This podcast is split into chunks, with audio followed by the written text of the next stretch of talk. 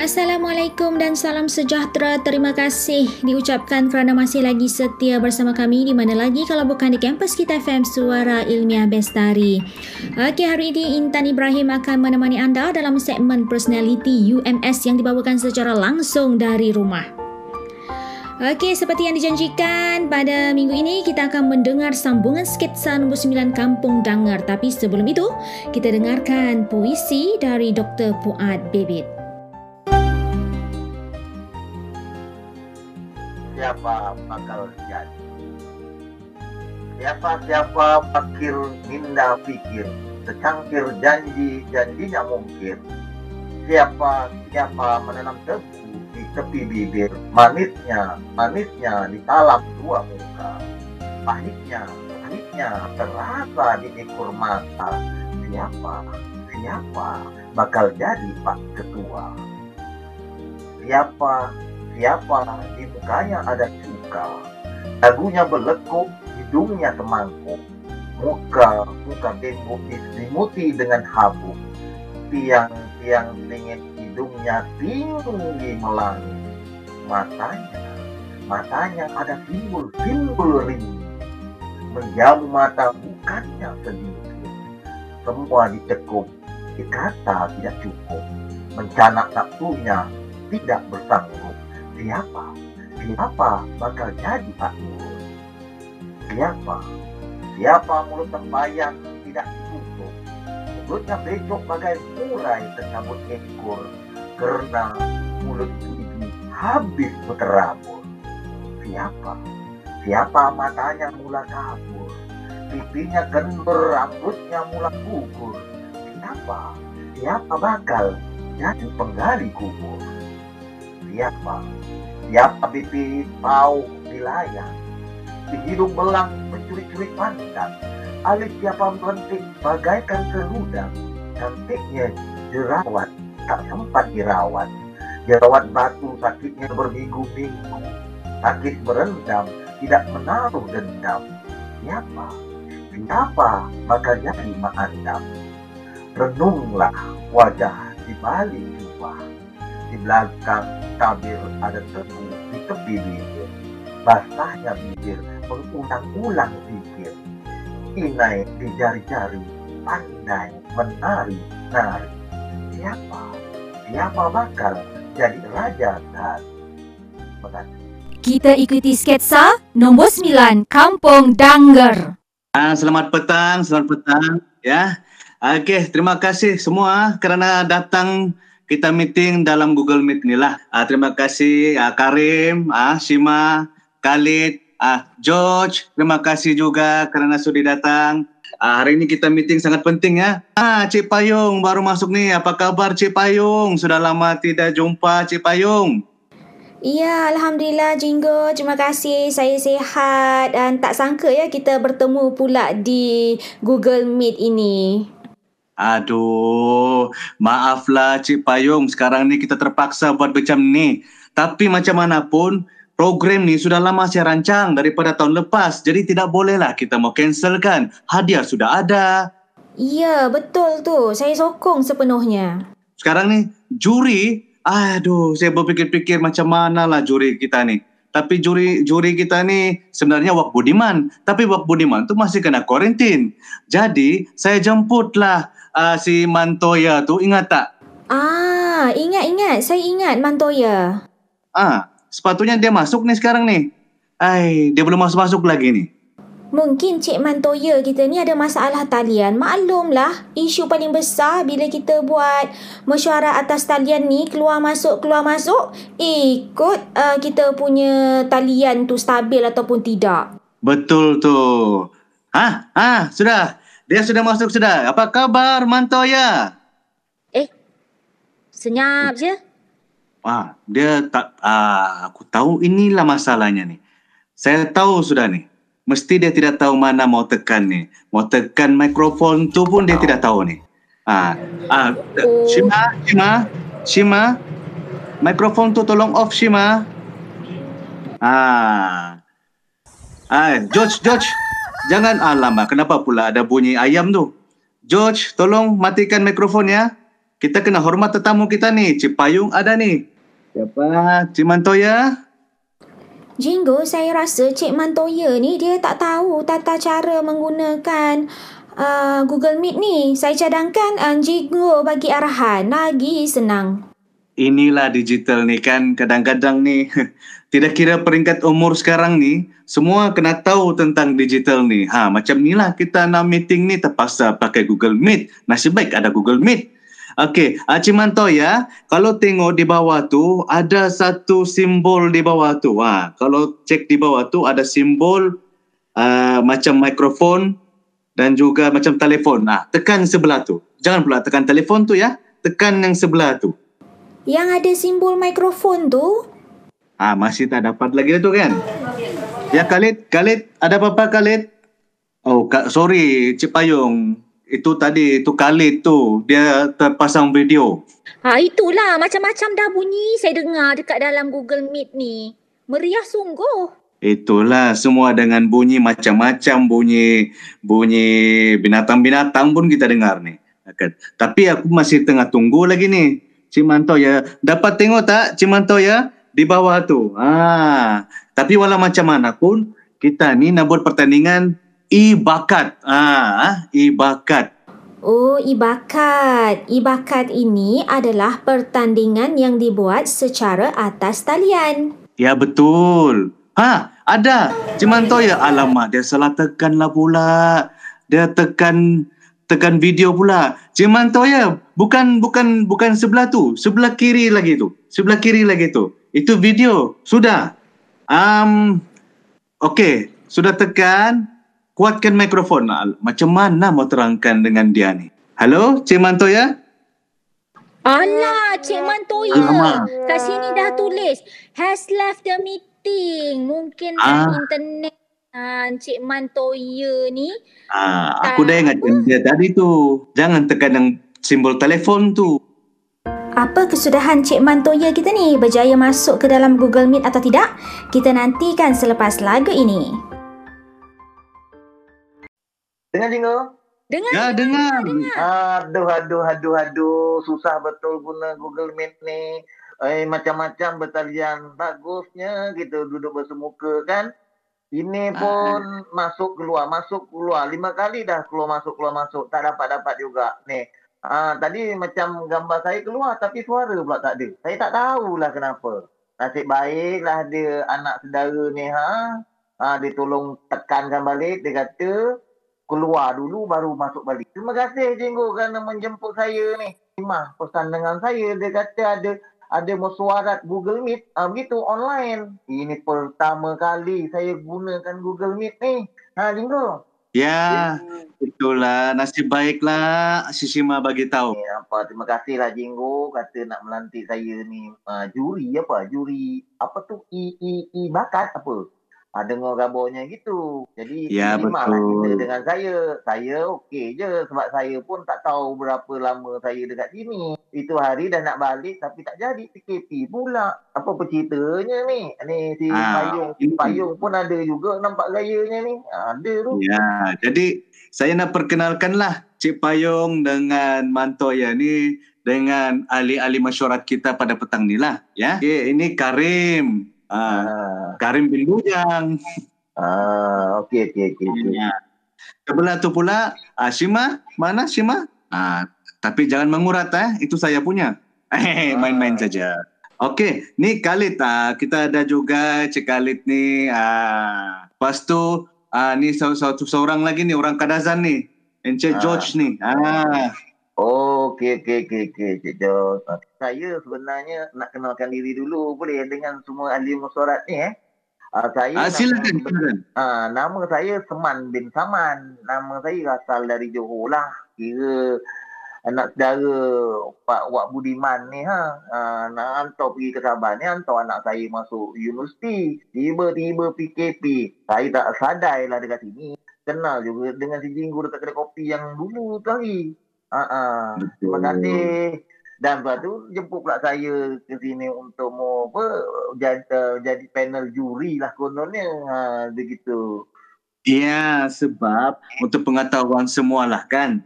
uh, termasuk Cik Payung sekali, saya baru tahu sebenarnya ni Mantoya ni bukan calang-calang orangnya. Dia ni adalah aktivis dan juga penyair antara bangsa rupanya. Eh janganlah sangat-sangat tu jika tak ada apanya saya ni pun orang biasa macam kamu juga. Itulah kenapa saya saya fikir-fikir dulu saya nak jemput Wak Budiman jadi juri tapi Wak Budiman kan kena kuarantin lagi seminggu. Jadi program kita ni tak bolehlah kita nak cancel.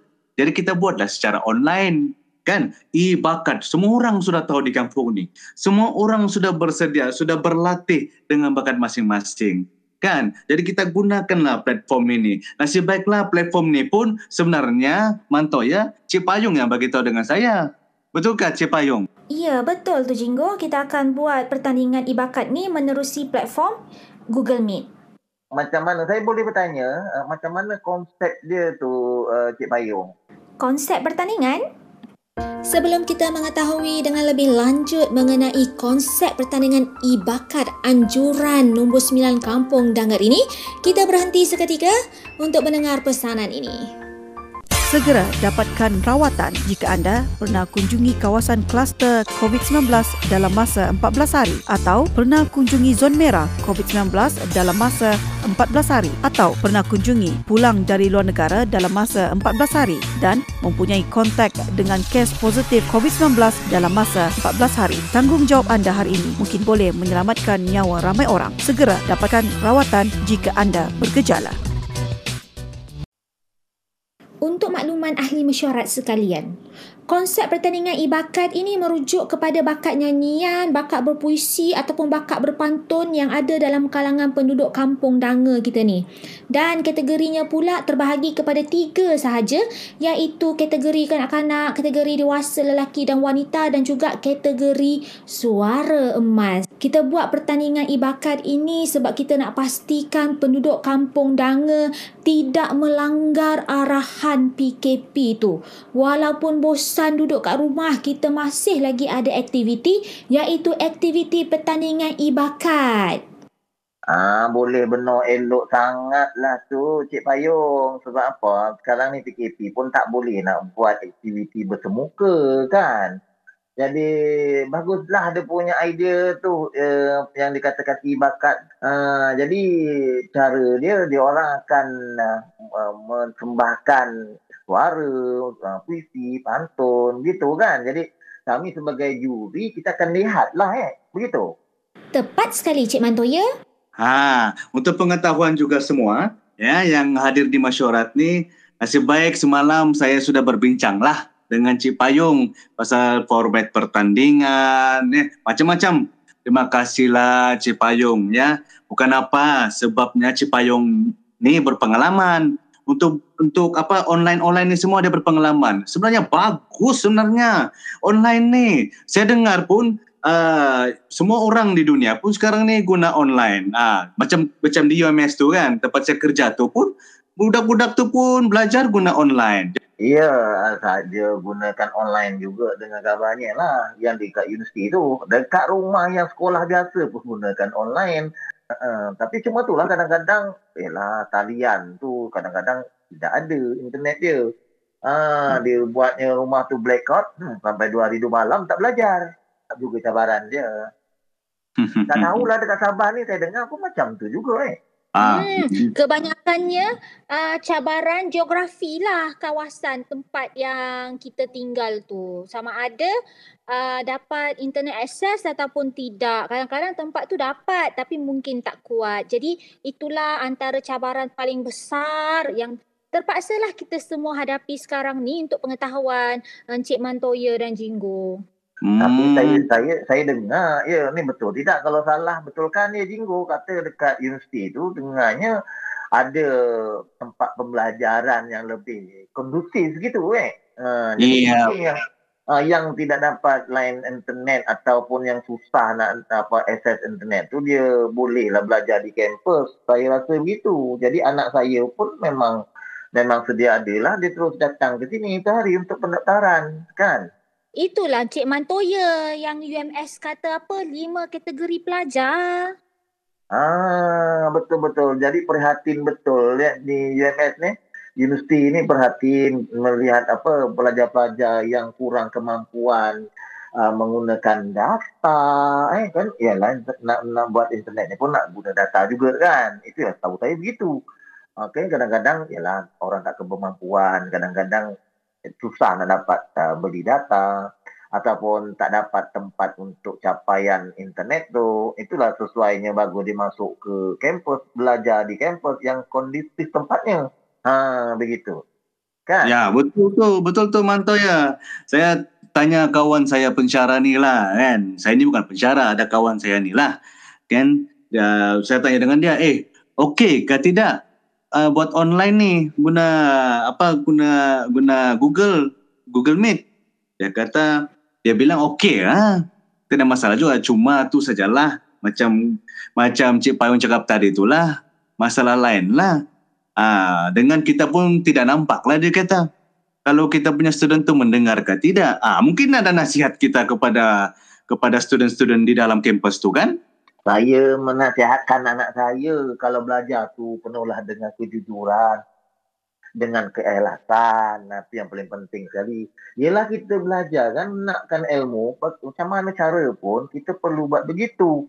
Dan menghadapi cabaran-cabaran itu je yang paling penting sekali. Kalau itu tak boleh ini tak boleh itu tak boleh buat ini tak boleh buat sampai bila nak dapat ilmu tu so kita hmm. kena hadapilah segala cabaran-cabaran tu jadi saya perlulah beritahu dengan anak saya sebelum tu hari saya dah tinggalkan dia tu saya kata kamu belajarlah sungguh-sungguh hadapilah cabaran-cabaran yang yang yang yang sekarang ni yang terkini ni okay?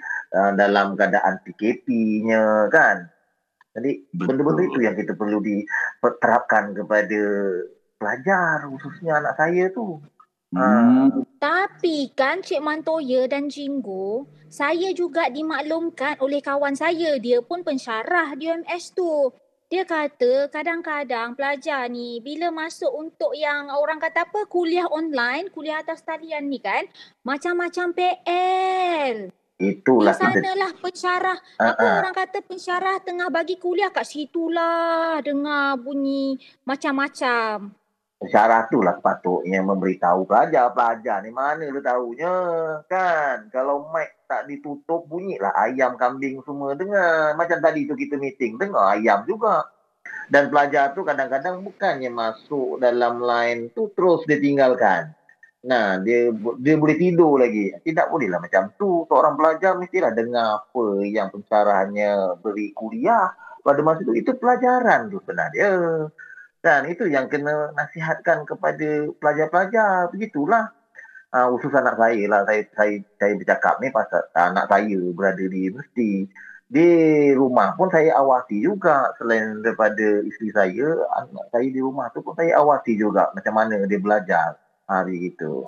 Kita ikuti sketsa nombor 9, Kampung Dangger. Hmm, bagus betul lah Cik Mantoya ni. Memang prihatin betul kan dengan anak tu. Ah, tapi betul. Okey, pasal kita punya pertandingan ibakat panjang betul kita sudah bercakap tentang kebaikan uh, ada apa Google Meet ni kan. Jadi ah minggu depan ni kita nak start sudah ni. Cuma saya ada pening sikit lah. Macam mana nanti dalam dalam orang nak persembahkan bakat tu, orang nak hantar video kah ataupun secara online secara langsung dalam Google Meet kah? Macam mana tu ya Cik Payung? Hmm, kalau kita nak memudahkan, mereka bolehlah menghantar video mereka terlebih dahulu dengan kita. Sebab kita pun tak tahu juga nanti ni Jinggo, Encik Mantoya, Wak manalah tahu sedang-sedang dia bernyanyi itu kan. Tiba-tiba mati karen lah pula. Terputus hubungan. Kesian nanti jiran kita tu. Ha? Apa-apa dia tadi? Putus hubungan? Wih, Dahsyat tu hubungan. Ay, putus talian. Oh, talian. Betul juga. Bagus tu idea si payung tu. Bagus, bagus. Uh, boleh antara rakaman dulu pun boleh. Uh, bukan nyanyi saja. Mungkin dia nak berpuisi, berpantun. Boleh, boleh, boleh. Tak ada masalah tu. Tak boleh masalah. Kita nak tanya juga. So, kita ada tidak buat perasmian? Uh, mungkin juga boleh kita panggil ketua kampung si Pak siapa tu? Pak Cik. Siapa ketua kampung kita nama? Pak Si Seneng. Ah. Si Seneng. Ah, Pak Seneng tu boleh lah dia merasmikan ke ataupun uh, membuat pembukaan ke. Elok juga majlis Ah. tu. Kalau walaupun benda tu dalam talian kan. Boleh dihantar apa kepada penduduk ni melalui WhatsApp ke apa kan. Ataupun live dalam FB. Ah, boleh juga.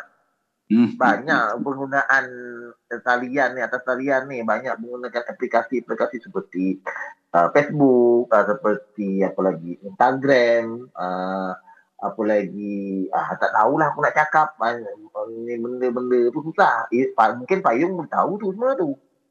Tepat sekali Cik Mantoya, banyak aplikasi dalam dunia yang serba canggih ni yang kita boleh gunakan seperti yang dah dinyatakan oleh Cik Mantoya tadi. Ah, ni saya baru tadi WhatsApp dengan ketua kampung untuk dia merasmi. Ah, ketua kampung dia kata dia nak join meeting pula pa- pada petang ni. Jadi, ah, ketua kampung kita ni ah, Panglima Seneng sudah ada masuk dalam ni lah. Ah, dia sudah masuk dalam ni. Jadi, so, tadi saya WhatsApp dengan dia. Sebab kata Cik Payung bet, ah, dengan Cik Mantoya kan patutnya dia rasmi. Apa kabar ah, pendekar? Eh, pendekar Seneng, ketua kampung? Kabar baik. Jadi untuk pengetahuan Ketua Kampung, sebenarnya sekarang ni kami tengah meeting lah. Terima kasih lah join. Minggu depan kan kita punya pertandingan ibakat. Oh Ah, iya iya iya. Ya, ingat kita sudah bincang, saya sudah bagi tahu dengan Ketua Kampung hari itu kan. Iya iya iya, ada ada. Oh iya ni, dia cadang untuk uh, Ketua Kampung, kayak uh, untuk jadi perasmi jugalah pada masa tu. Wih, nah. Tinggi itu tahu, besar tuh dia punya kerja. Cik Saneng, mudah aja. Potong-potong. Eh, kita mana boleh potong ribbon? Kita PKP. Nah, Ya. itu dia. Mudah je Pak Seneng cakap je nanti kat dalam Google Meet tu. Dengan ini saya Ketua Kampung merasmikan program pertandingan Ibakat 2021 Kampung Danga. Mudah kan? Mudah kan? Oh, begitu. Oh, tiada potong-potong riba. Eh, Boleh bah, boleh bah. Tiada masalah bah itu. Ah, boleh kan? Boleh kan Ketua Kampung? Boleh, boleh. Hmm. Ya, eh, Ketua Kampung ada di mana? Di ah, saya pun tidak dapat keluar ini masih juga di anu tu anu tu ada tu background ni anu tu musik di belakang saya tu. Nah, anak-anak pun cucunya kak, cucunya kak. Iyalah anak kepada uh, anak saya, cucu lah itu. Ditanya tadi kan di mana saya, ah begini, saya ini berada di Kuala Lumpur. Nggak terpulang bah, banyak lagi kan mau takut lagi cucuk hidung lagi, mau dicek sana sini. Eh, takutlah saya. Banyak lagi nih COVID-COVID ini. Adik. ketua kampung nasib baiklah ada si Cik Payung kita ni. Sebab Cik Payung lah yang tolong saya ni untuk untuk anjurkan ini pertandingan ibakat minggu depan ni. Iya, Cipayung nih bagus nih. Banyak dia banyak dia punya idea dia nih. Banyak betul. Macam-macam idea dia. Nah, tengok ini. Ada lagi anu pertandingan bakat lagi online. Oi, bukan senang itu. Saya tidak terpikir itu. Iya betul tu Cik ni Pak Neneng. Uh, sebenarnya pun uh, ID uh, payung ni pun diberitahu kepada Wak Budiman ada juga Wak Budiman sebut-sebut. Ni untuk pengetahuan Pak Neneng tahu ke Wak Budiman tu kena kuarantin. Sambung lagi kuarantin dia. Ada Oh. oh. rumahnya. Iya. Oh iya kak. Tapi saya ini mencari sebenarnya satu orang nih. Saya punya saya punya gut nih si Aco ini pergi mana ini orangnya? Jangan-jangan kena kuarantin juga dia ini tahu. Security guard itu bah yang di sekolah itu. Oh, yang tinggi-tinggi tu. Nah itu. Hilang sudah si Jinggo ni tidak masuk-masuk. Mana tu tak boleh keluar lagi kan. Kalau juga lain dia kat sini ni. Ah ya, minta maaf lah semua. Ya, inilah masalah kalau kalau lain tidak bagus tempat kita ni kan ah, macam tu lah. Ah, meeting kita pada petang ni semua terima kasih yang hadir ya. Saya Mhm. sebagai ah, pengurusi untuk ah, pertandingan ibakat ni, jadi kita bersetujulah uh, melantik ah, Cik Mantoya ni sebagai kita punya ketua juri ya. Kita ni cuma berbudi kan yang kuri apa yang yang kuri itu kendi yang in uh, apa ke panggil tu yang merah itu saja. Ha, yang cantik Ya. itu budi, yang Indah itu bahasa. Yang indah itu bahasa. Ah, Cik Payung pula pun kita lantik sebagai kita punya ni lah perhubungan awam ni PR ni. Dia akan bantu kita lah. Dia akan bantu saya lah untuk bagaimana kita handle terutamanya platform. Kalau di kampung-kampung tu okey lah pentas-pentas ni tidak masalah. Ini sekarang ni kita pakai digital. Takut pula nanti ada masalah. Jadi Cipayung ni lah kita akan lantik sebagai uh, orang yang akan membantu kita dari segi uh, pelaksanaan pertandingan e-bakat ini. Terima kasih Cik Payung. Ah, itu pun saya setuju Ah, juga. Sama-sama. Baik, saya akan bantulah apa yang boleh ya. Jinggo, ah, Pak Cik Seneng pun ya. Saya akan buat Ya. yang terbaik ya. Terima kasih Cik Payung. Uh, terima kasihlah Ketua Kampung ya sebab Sama-sama. kerana sudi jadi kita punya perasmi jugalah pertandingan Ya. e-bakat itu. InsyaAllah. Sama-sama. Uh, terima kasih semua yang menghadiri mesyuarat pada petang ini dan uh, itulah uh, last kali yang saya juga nak cakap adalah yang kurik itu kendi, yang merah itu saga, yang baik itu budi, yang indah itu bahasa. Bahasa. Jadi terima kasih semua.